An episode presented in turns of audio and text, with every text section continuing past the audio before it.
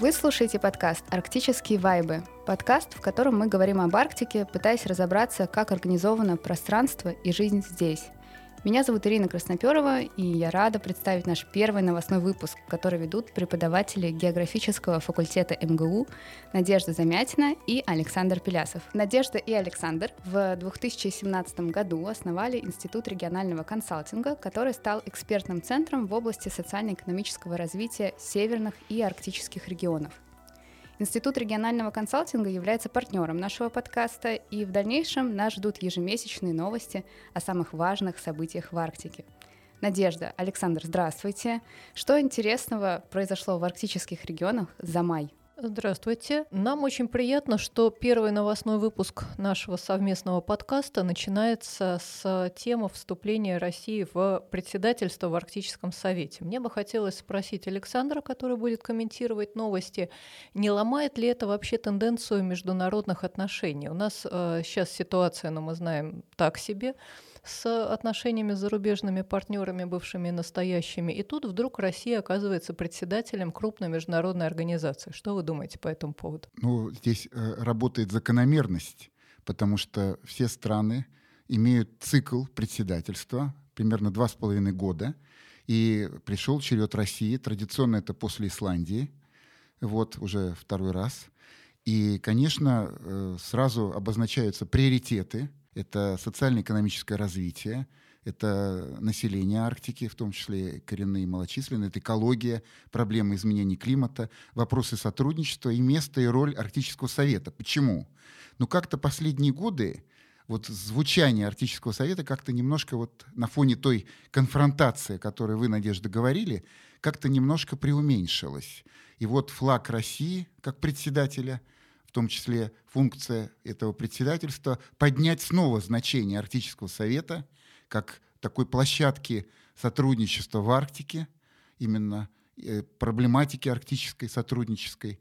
И есть надежда, что России в этот период удастся это сделать. И вот я смотрю э, бюллетень Института регионального консалтинга о последних новостях, о том, что произошло в Арктике за май. И здесь э, так крупным шрифтом говорится, что Арктический совет утвердил стратегию. Это вот именно российская стратегия, надо понимать. Значит, э, здесь, э, точнее, не Арктический совет, а это Россия, которая создала специальный комитет подготовки к председательству в, в Арктическом совете под председательством Юрия Петровича Трутнева. И были обозначены в этом документе, который вышел в мае, четко приоритеты российского председательства в период, э, когда она будет занимать это место в Арктическом совете. Вот эти при, приоритеты я уже кратко обозначил. А, то есть социально-экономическое развитие, но, скажем, не коренные народы, вот Россия именно про экономику в большей степени. Вы абсолютно правы, Надежда. Отличие России с ее арктическими пространствами против э, Исландии, Канады, э, многих стран Северной Европы, что здесь у нас всегда приоритетом первым выступает вопрос экономического развития. Потому что, имея такой огромный арктический фасад, было бы, конечно, не э, позволительной роскошью э, рассматривать эти территории только как такой природоохранный или этнический резерват. Это всегда и территория развития. В этом вот особенность российского подхода. Тогда придется говорить, ну про что? Про природный газ. А, смотрю, сразу несколько новостей посвящено а, Арктик СПГ-2, а, проекту, который, казалось бы, уже идет э, на всех парах. Что там происходит? Почему именно в этом месяце возникла новость про Арктик СПГ-2? Значит, я скажу так, что вообще на самом деле новости идут каждый месяц, потому что это стройка – продолжающаяся, и э, еще так год-полтора она будет длиться. Вот. И естественно, что каждый месяц приносит новости о том, как будет это конфигурирован проект, который всегда у Новотека каждый такой проект идет в статусе совместного предприятия, то есть юридически обособленной единицы со своими финансовыми потоками и так далее, обособленной даже от материнской компании. И я хочу вот на что обратить внимание. Новотек очень интересная компания. В каком плане? Ну, там есть триумвират, мы знаем все эти фамилии. Ой. Да, и каждый отвечает за свою функцию. И очень, как мы видим, ну, достаточно умно отвечает. Михельсон отвечает за управление проектами, за процесс строительства. Вот его компетенции. Наталенко отвечает за геологию. Вот его компетенции. А Марк Джетвей отвечает за финансовую схему конкретного проекта. Какие инвесторы, какие фонды, откуда, как будет сформирован акционерный капитал и так далее. То есть вот это сложение финансовых ресурсов для реализации проекта – сложная задача. За нее отвечает Марк Джетвей. То есть получается разделение труда между тремя топ-менеджерами Новотека. А иностранцы там какую-то роль принимаем? Мы знаем, что в первом заводе, который в Сабете, там французская компания и китайская сыграли достаточно большую роль. Мы все-таки дружим в Арктике с иностранными партнерами? Ну, как раз вот Новотек, используя потенциал и социальный капитал Марка Джетвея, реализует проекты, которые активно и широко Э, привечаемы иностранными инвесторами. А китайскими, французскими. Э, ну, так вот в основном получалось по последним проектам Новотека. И Франция продолжает э, сотрудничество. Я смотрю, что оно здесь э, хочет определить позицию после экологической оценки. Да, но здесь э, э, прорывов каких-то особых в этих проектах Арктик СПГ и Арктик СПГ и Обский СПГ нет. То есть это примерно тот же состав акционеров, что и был в Ямал СПГ. Поэтому здесь э, уже сложилась традиция э, сотрудническая, и она как бы э, масштабируется, как сейчас модно говорить, на другие проекты Новотека. Тогда пойдемте дальше. Вот э, на что еще обращает внимание обзор э, новостей существующих? Здесь довольно много не побоюсь этого слова, инновационных вещей. Цифровые дублеры, а, что здесь еще? И вот хотела бы спросить вот какую вещь. У меня создается впечатление, что а, противопоставление, которое часто можно слышать у журналистов, у студентов, вот в работах пишут, что либо у нас про нефть и газ, либо про какие-то инновации, хорошие вещи. Но вот здесь, смотрите, там цифровая система «Капитан» снизила затраты на арктическую логистику на 12%. Что это за цифровая система и не являются ли как раз наши нефти... А что очень хотелось бы видеть, конечно, нефтяные и газовые проекты двигателем и заказчиком развития как раз самой что ни на есть инновационной, цифровой и прочей приятной экономики. Надежда, это самый сердцевинный вопрос, чтобы наши ресурсные корпорации и их спрос на оборудование, на технологии при освоении Арктики и новых ее проектов стал драйвером для машиностроения российского, отечественного. Об этом говорят давно, получается это непросто, но это важнейшая тема. Но здесь что хочу сказать, вот конкретно по капитану. Смотрите, как интересно. Но ну, Раньше, это такое, да, но это система э, сопровождения судов э, по э, арктическим морям, ну, прежде всего по Северному морскому пути, в режиме реального времени. Но это мало сказать. Ведь здесь важна-то фишка, как наши дети говорят, в чем? В том, что с учетом ледовой обстановки. То есть система предлагает оптимальный маршрут, который обеспечивает наименьшее ледов, ледовое покрытие, то есть ледовитость. То есть самый выгодный с точки зрения э, компании, с точки зрения судовладельца. Да? Это важно. То есть смотрите, раньше, как говорится, мы брали броней ледокола, да? так сказать, его броней прорубали лед, а сейчас умной проводкой – то есть умной логистикой в спутниковом сопровождении, в цифровом, как в системе «Капитан».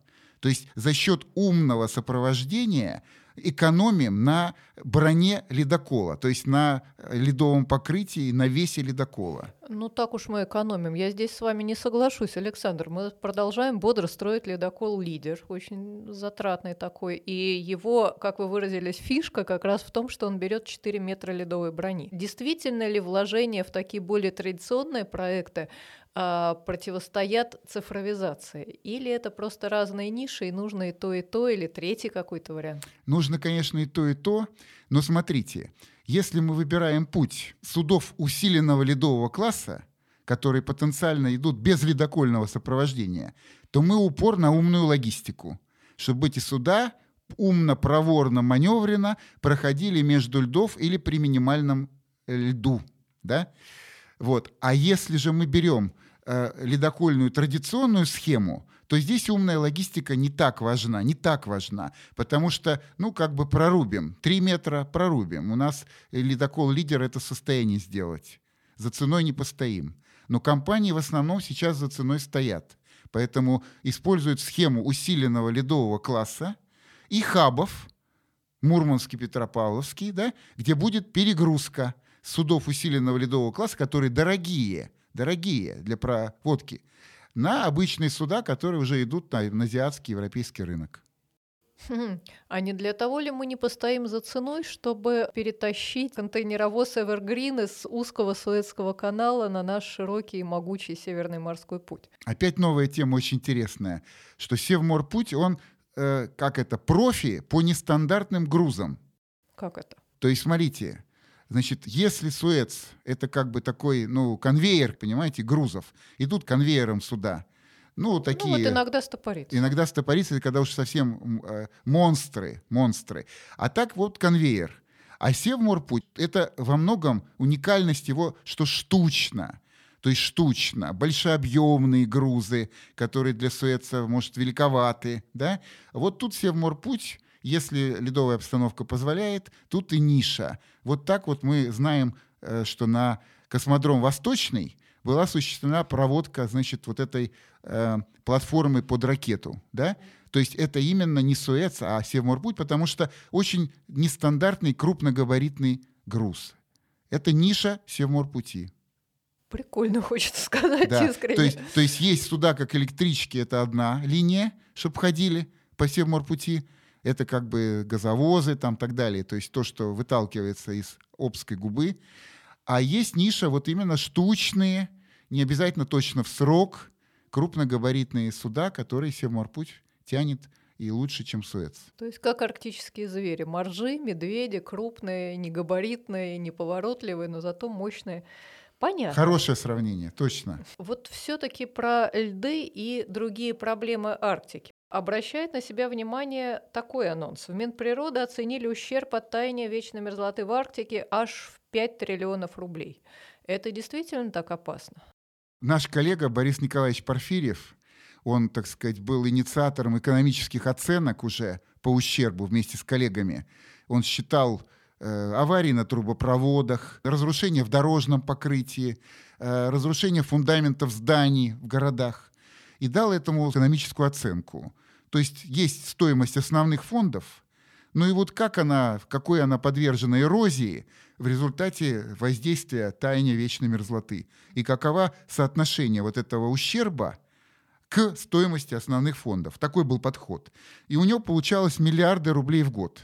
То есть мы не видим, да, то есть мы не видим, да, вот эти аварии на трубопроводах, эти, значит, обрушения зданий. Ну, ну где, то есть где-то и видим. Штучно видим, но как бы интегрально картину этой, этих рисков мы как бы не осознаем, ну, потому что она вроде, так сказать, рутинна, что ли, да? Вот, он посчитал, и оказались действительно серьезные цифры. А вот эти триллионы, это поскольку за десятилетия уже, mm. понимаете? То есть годовой это миллиарды, порядок, миллиарды, а за десятилетия взятые, ну понятно, тут уже вопрос масштаб триллионов. Это совокупно дороги, это совокупно фундаменты зданий и, конечно, газопроводы, то есть линейная инфраструктура разного вида, трубопроводы. То есть все вот так настолько серьезно. Тут сразу возникает вопрос, а нужно ли такой ценой осваивать э, Арктику? Но этот вопрос я задавать не буду. Спрошу, есть ли какие-то отрасли, которые бы не требовали строительство трубопроводов, крупных городов, вот такое мягкое освоение. Вот здесь много идет э, тем по, как ни странно, музеям. Создание музейного кластера, создать ассоциацию арктических музеев России. Вот туризм в Арктике, насколько вероятен, исходя из последних новостей, что в нем происходит? Прежде всего, что надо сказать? Что смотрите, как приятно получается. Вот есть туризм российский – и вычленяется арктический. Есть ассоциация музеев российских, ассоциация вычленяется арктических музеев. Это, конечно, греет душу, что признается арктическая специфика во всем этом деле. Поэтому, что мы как бы особенные, и у нас тут все по-другому. Арктический туризм, значит, особая нежность к природной среде, к тому, чтобы была дозированная нагрузка, вот, и надо, давайте, значит, нормы и правила под это учреждать против, и в дополнение к федеральным, вот. Ну и аналогично ассоциация, значит, которая тоже должна эту особую природу арктического туризма, как круизного по Севморпути, как э, учитывающего экосистемы Арктики хрупкие, как наличие мерзлоты, ну и так далее. Вот эти все э, тонкие вещи, э, несвойственные для центральной полосы, для умеренной зоны российской. Вот. Так что вот в этом обособлении, выделении Арктики в отдельное производство, я вижу очень позитивный знак.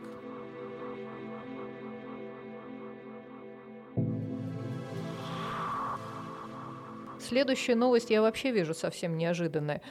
Тенденции к созданию нацпарков в Арктике несут угрозу для коренных народов. Это нонсенс какой-то. Казалось бы, и то, и другое. Это вот про правильную такую, в кавычках, да, экономику, про сбережение народа, сбережение природы, сбережение. В чем проблема?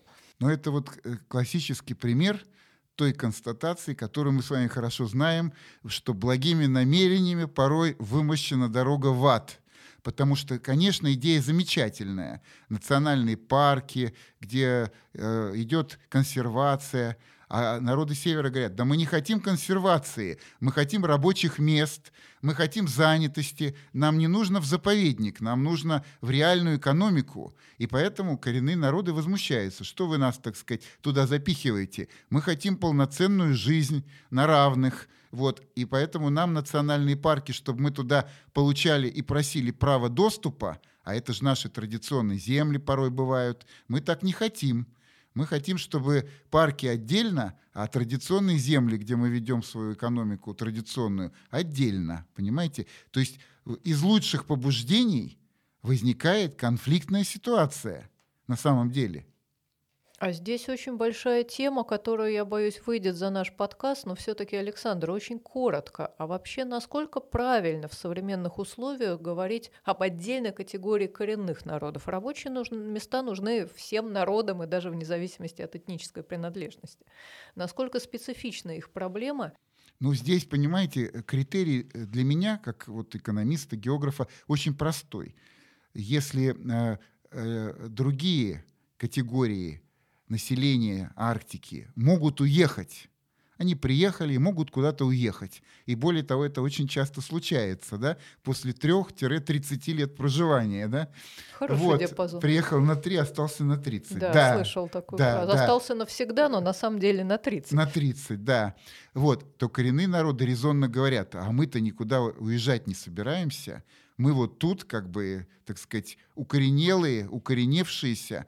Поэтому получается, что конечно, подходы должны быть разные уже по этому критерию. А старожильческое население? Да, на некоторых территориях Арктики есть русские старожилы, это так конечно, затундренные крестьяне, поморы.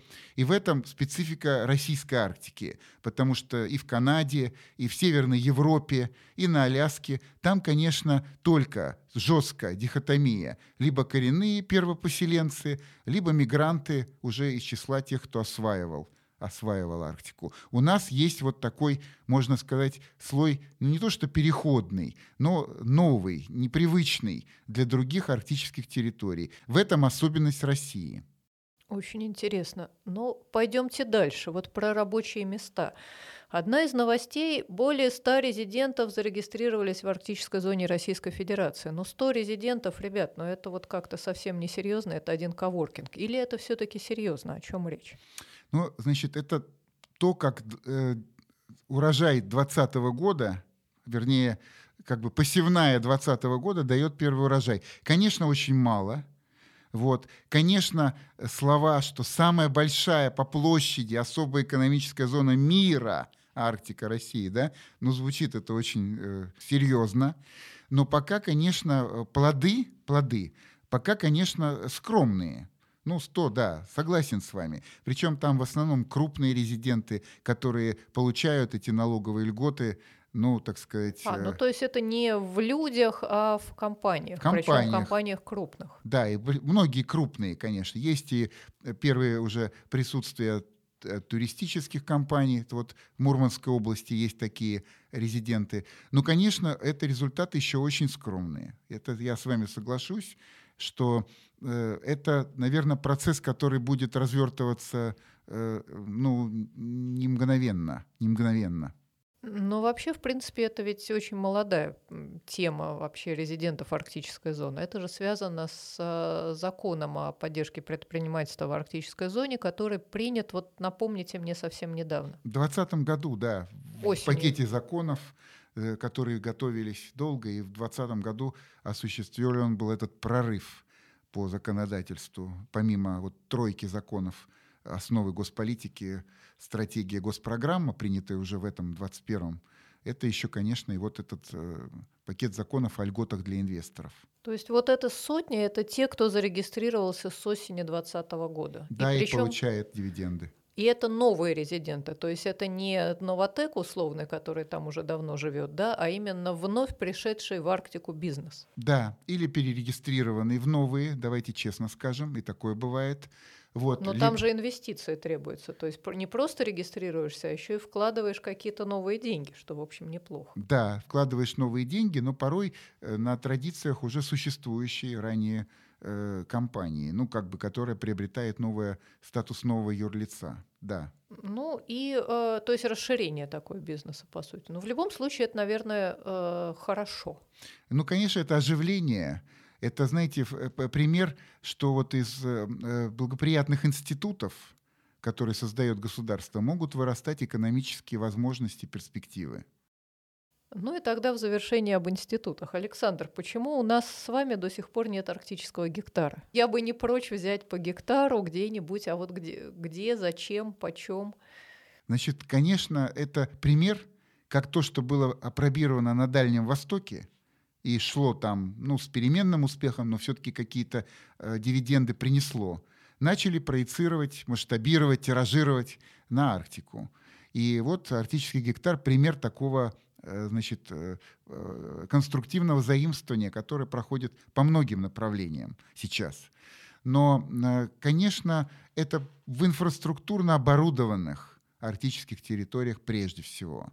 Вот почему те прирезанные к Арктике северные территории 2020 года, которые часто в лучшем инфраструктурном состоянии. А прирезанные это о чем речь? Это расширение Арктики в том самом пакете законов льготах для инвесторов за счет районов Карелии, за счет районов Коми республики, за счет районов Архангельской области, которые, значит, э, были ранее только северными. Теперь они обрели арктический статус. Это значит, что там может быть и резиденты, и может быть арктический гектар.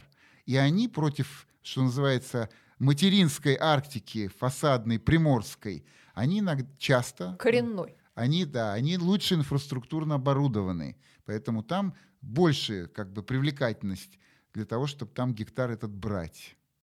И, соответственно, Минвосток развития анонсировала дату старта, то есть скоро будут раздавать арктические гектары. Ну, конечно, это, так сказать, уже, в общем, сейчас механизмы реализации идей, которые были заложены в стратегии до 1935 года развития арктической зоны. Крамольная совершенно мысль. Это гамстеды, которые раздавали на Диком Западе Соединенных Штатов. Я слышала, что на Аляске тоже до сих пор есть свободные участки, которые можно получить себе гамстед и владеть куском не только российской Арктики, но и чуточку Аляски. Правда, совсем-совсем у черта на куличках. Но это почему? У нас и ближе есть. У нас столыпинские меры для фермеров, помните, переселяющихся тогда еще по-моему, начиналось это через Суэцкий канал, потом уже через Транссиб, да, ну, при Столыпине через Транссиб переселенцы, которые получали сразу наряду с подъемными получали право вот на земельные участки. Так что у нас есть и российские примеры того же института, по сути. Напоследок, а что мы можем ожидать в Арктике в ближайший месяц? Давайте, я понимаю, что прогнозы давать сложно, особенно, как говорил великий Черномырдин, сложно прогнозировать будущее. Ну давайте поиграем. Что мы можем ожидать в ближайшее время? Ну здесь, конечно, э, пойдут уже первые мероприятия России в э, период председательства. И мы сразу с вами вспоминаем, Надежда, про Конгресс международный социальных исследователей Арктики, который начнется 15 июня в Архангельске на площадке Северного Арктического федерального университета. Это вообще крупнейшее научное мероприятие, наверное, года. Ну, в социальных науках точно. В мировой Арктике. В мировой Арктике, да. И оно открывает научные события российского председательства, что приятно. Вот. Э, но лето традиционно это период таких ускоренных строительных работ, э, такого интересного экспериментирования по Севморпути, ну, экспериментирования с какими-то проводками новых судов, апробации и так далее. Вот. Это тоже мы с вами э, можем вполне ожидать. Модернизация старопромышленных предприятий арктических, она тоже обычно летом более активно ведется в силу, ну, понятных и объективных, Тепло. да, да, объективных причин. Так что вот эти все вещи, я думаю, что они вполне, так сказать, ожидаемы. Ну что ж, проверим ваш прогноз, подождем новостей, о которых, я надеюсь, через месяц Институт регионального консалтинга снова в эфире расскажет слушателям. Спасибо большое. Спасибо. До свидания.